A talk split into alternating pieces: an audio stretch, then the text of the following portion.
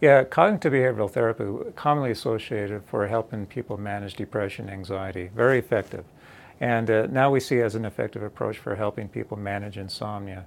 And insomnia can be secondary to many factors, and absolutely that can include anxiety, uh, in addition to how we've kind of formed uh, our, our thoughts and mental concepts and certainly our attitudes over the years, for example, dealing with chronic insomnia. Um, and, and, some of those just attitudes compose of uh, that regret having to go to bed at night because we kind of shape this belief that the bed is kind of our enemy. And, and so people struggle with that. And, and it's a self perpetual problem uh, of trying to get to sleep because now they're in bed, they're not sleeping, they're rolling, tossing, and turning. And it's a very frustrating process for a lot of people. So you can imagine over the years uh, that has a toll. And that has a toll on our psyche and how we uh, see, how we uh, um, uh, shape our beliefs about sleep, and then that's problematic. And then certainly th- those attitudes are shifted. And so and many other complex issues go into the cognitive behavioral issues related to insomnia. So, the idea of CBT, the acronym uh, Cognitive Behavioral Therapy for Insomnia, uh, CBTI, uh, is essentially, first of all, identifying those mental factors, kind of identify those bad attitudes, and, and then kind of help reshape those attitudes okay, let, us think about, you know, the bed is not such a bad place, but first of all, let, us build up a positive association. Uh, so, meaning the bed equals sleep. So, there's only a few things we should be doing in bed, yeah. and maybe isolate down to one thing sleep. And so everything has to be done out of bed, taken out, maybe out of the bedroom entirely. Because what we need to do is uh, kind of retrain our brain, and we need to condition our brain uh, to see that bed equals sleep and nothing else. And so that positive association should be helpful in that process of getting to sleep at night. And so that's part of it. So that's kind of reshaping the mental attitude, if you will, with CBTI. And then there are very specific behavioral components to this. And of course, we, we look at sleep hygiene and good sleep principles involving good sleep education. Everything I mentioned before, what's conducive for sleep with our environment cold, cool, dark, quiet, so on and so forth. And, and then, in addition, we have to identify are, are, there other factors that may be keeping us up at night? Um, for example, uh, we've talked about circadian interruptions circadian problems. Uh, it can be intrinsic, meaning this is how we're wired. I, I want to go to bed at night. I'm a night owl and get up late in the morning. Uh, but I can't. I got to go to school. I got to go to work. And so those are intrinsic factors that can be problematic for people trying to get on a normal schedule with everybody else. So that needs to be identified well, and that could potentially be worked on from a behavioral perspective. And then other disruptions at night too. We got to look into that. What's disturbing? Is it your bed partner uh, from snoring, for example, or too many awakenings and tossing and turning themselves? As it kids and so forth. So look at your environment. Is there something we can adjust, perhaps on a behavioral level? Then something that CBTI also incorporates is something that we call sleep restrictive therapy. And this is really identifying really where you consolidate your sleep very well. That could be between the hours of two and six, perhaps. You feel like you get your best sleep but you have a hard time getting to sleep beforehand. And so we want to try and help by uh, increasing your consolidated sleep time. Instead of just lying in bed awake for hours, let's get out of bed. In fact, what we're going to do is identify what is a reasonable bedtime. And then let's see if we can consolidate that sleep, always waking up at the same time, and then rewarding yourself 15, 20 minutes every few days if you're getting that, what we call sleep efficiency. And we want that 90% sleep efficiency. What that means is you're going to take the total time in bed and you're going to divide it by the total sleep time. Good estimations. People can use a Fitbit as a kind of a guide to help. Not completely accurate, but I think a decent ref- reference in, in terms of how much time you're in bed and maybe how much time you're sleeping. And so what we look for is that 90% efficiency, that time in bed you're actually asleep. And so about every week you can give yourself 15, 20 minutes. So what you do, for example, let's say, well, I, I find myself generally asleep from two to five. Okay, well, let's start there then. Let's not go to bed till two in the morning. And we have to be, we have to exercise some caution. I do advise this program be done under a therapist or a sleep physician because I don't want people driving to work in those morning hours with only three hours of sleep. Okay, so we're going to have to set that schedule in a safe manner, uh, um, so there's no hazards on the road. And, so that, that's one idea, just an example of sleep restrictive therapy that can be a part of a CBTI.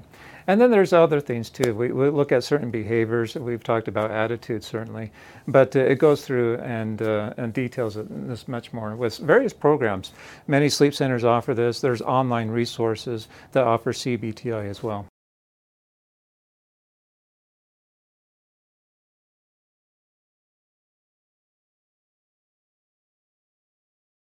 Oh, that's a great question. It, can be any age, number one, but we we tend to see our primary insomniacs early on. And so one of my first questions when I evaluate an insomniac is, well, about how old were you when you first noticed the insomnia? If I'm getting a history, I've always been this way, even since a child, or maybe even as an infant, I was just a poor sleeper. And, and that's pretty telling. Uh, likely it's kind of uh, uh, either a genetic or a wired condition for this person. And as we get older, so adolescence, this is when we tend to experience the circadian changes. And what we call typically uh, or common for uh, adolescents is delayed sleep phase syndrome. And this is when the circadian rhythm, for, for most of us, the normal clock would say, hey, I want to go to bed and sleep at 10 or 11 at night and get up at 6 or 7 in the morning. So that would be kind of the average, uh, the norm for most people uh, quite a, a, few of us are delayed. And that maybe our brain is telling us we want to go to sleep rather at two or three, maybe later in the morning, and obviously get up later. Still getting that seven, eight hours of sleep, but it, it just wants to wake up later. And so that's called delayed sleep phase syndrome. And uh, understanding this is a problem for adolescents based on high school reports and yeah. traffic accidents in the morning. Uh, so many districts back east, for example, have delayed or postponed class start time and have actually seen significant results benefiting grades and less traffic accidents in the morning. And so, as a consequence, uh, uh, understanding delayed sleep phase syndrome, I, I, think as a society we can actually help, especially adolescents, overcome some of these issues. That's a side issue. Now, but that is a, what we tend to label as insomnia. It's not true insomnia. It's a, it's a circadian problem, but we see that common with adolescents. But of course, then you have poor sleep hygiene anyway that we have to distinguish among our adolescents, smartphones in bed and so forth, staying up late at night for whatever reason. So we have to be careful distinguishing the circadian problem from just poor behaviors. And, and then, okay, and we get into school, we got the stressors, we started a family, postpartum issues too, newborns for mom and dads. You know, those are factors that can sometimes be pivotal in the cycle of insomnia. We start to get into some of these poor behaviors and, and, things can get out of line essentially physically and mentally. That's no longer very conducive for sleep. And so, what we call secondary factors, uh, psychophysiological insomnia included, that goes on. And, and, so, yes, that's common in our late 20s, 30s. We get into our 40s, we get into midlife crises. It, it, there's, life is full of stress, right? So, nonstop, as we get older, we get into health problems and that just adds to the stress. So to answer your question, I would say insomnia is everywhere, all age groups. Uh, what we try to do though is break that down, distinguish it, you know, from primary insomnia, uh, maybe a, a, circadian problem with delayed types, and then of course situational insomnia. And by the way, half of the population can experience situational insomnia sometime in their life. It's very common and not uncommon to spend maybe one night a month entirely awake. You know, that's one thing I want to get across to patients is occasional insomnia is actually quite normal. All of us experience that.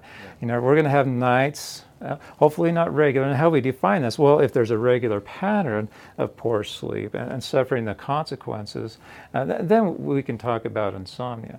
But having occasional nights where we don't sleep or just get a couple hours, that, that's normal. That's just life. That's what stress will do to us. That's what uh, that happens.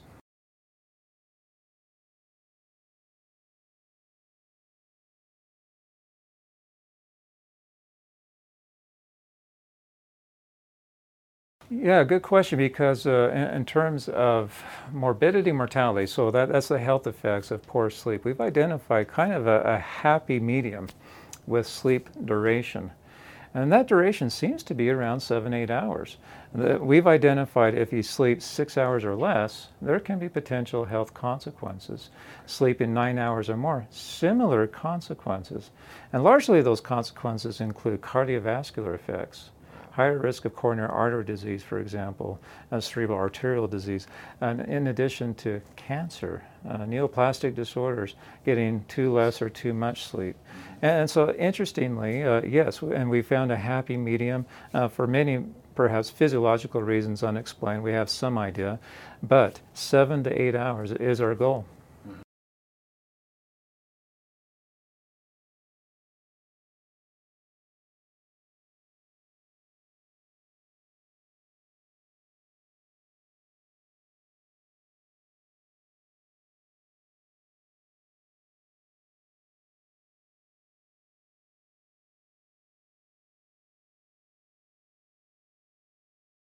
Well, the science behind that's interesting, lacking considerably. Uh, and uh, in terms of the physiological effects of sleep fragmentation, for example, there's an abundance. In, in short, and to make it simple, we believe that sleep is kind of a cleansing period. Okay. And for number one, we, we know there's uh, hormonal changes during sleep and other neurotransmission changes during sleep. Uh, sleep is not a passive process, by the way. And we think it is. We, our, our mind seems to shut off we get occasional dreaming, but for the most part, it, it, still remains quite an active process. And so the physiological changes are actually quite impressive. And so there, there's data showing it's kind of a, a, cleansing period when we talk about very specific substrates that collect, that if build up can be potentially harmful, or maybe even alter our hormonal system, alter our endothelial uh, cells, the vascular system. And, and so um, now sleep apnea, we have a lot more information about that pertaining to fragmented sleep and what that does to the cardiovascular system. But I, I think it's just implied that uh, sleep deprivation in general can lead to similar problems on the vascular level. Certainly, uh, we've talked about the immune compromise. Uh, situations with sleep deprivation or sleep fragmentation, but sleep deprivation itself does alter the immune system and maybe to the point it's no longer keeping those uh, cells in check that would lead to cancer.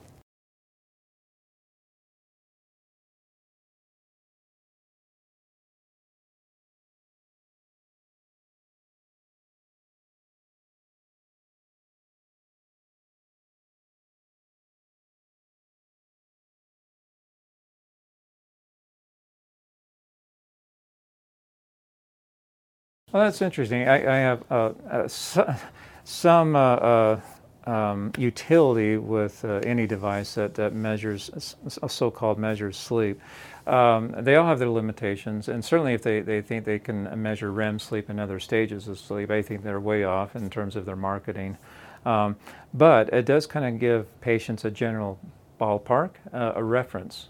And certainly I think it's more of the reference that's useful, given a, a baseline status and let's move forward with therapy. And maybe that can tell us how the therapy is helpful. Most of these are just based on some uh, rudimentary form of actigraphy, which is a measurement of movement. Uh, and so that's how these, uh, most of these uh, uh, devices work is based on movement.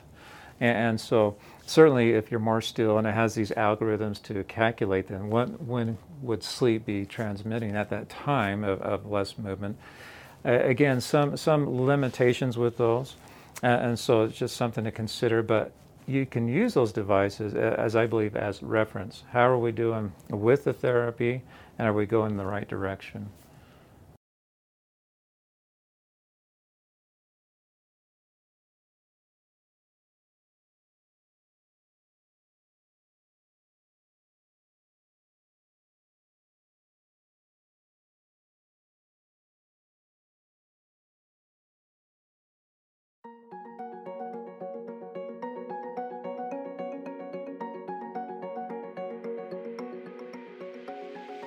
Thanks for tuning into this week's episode of The Daily Diagnosis. We're so happy that you joined us today.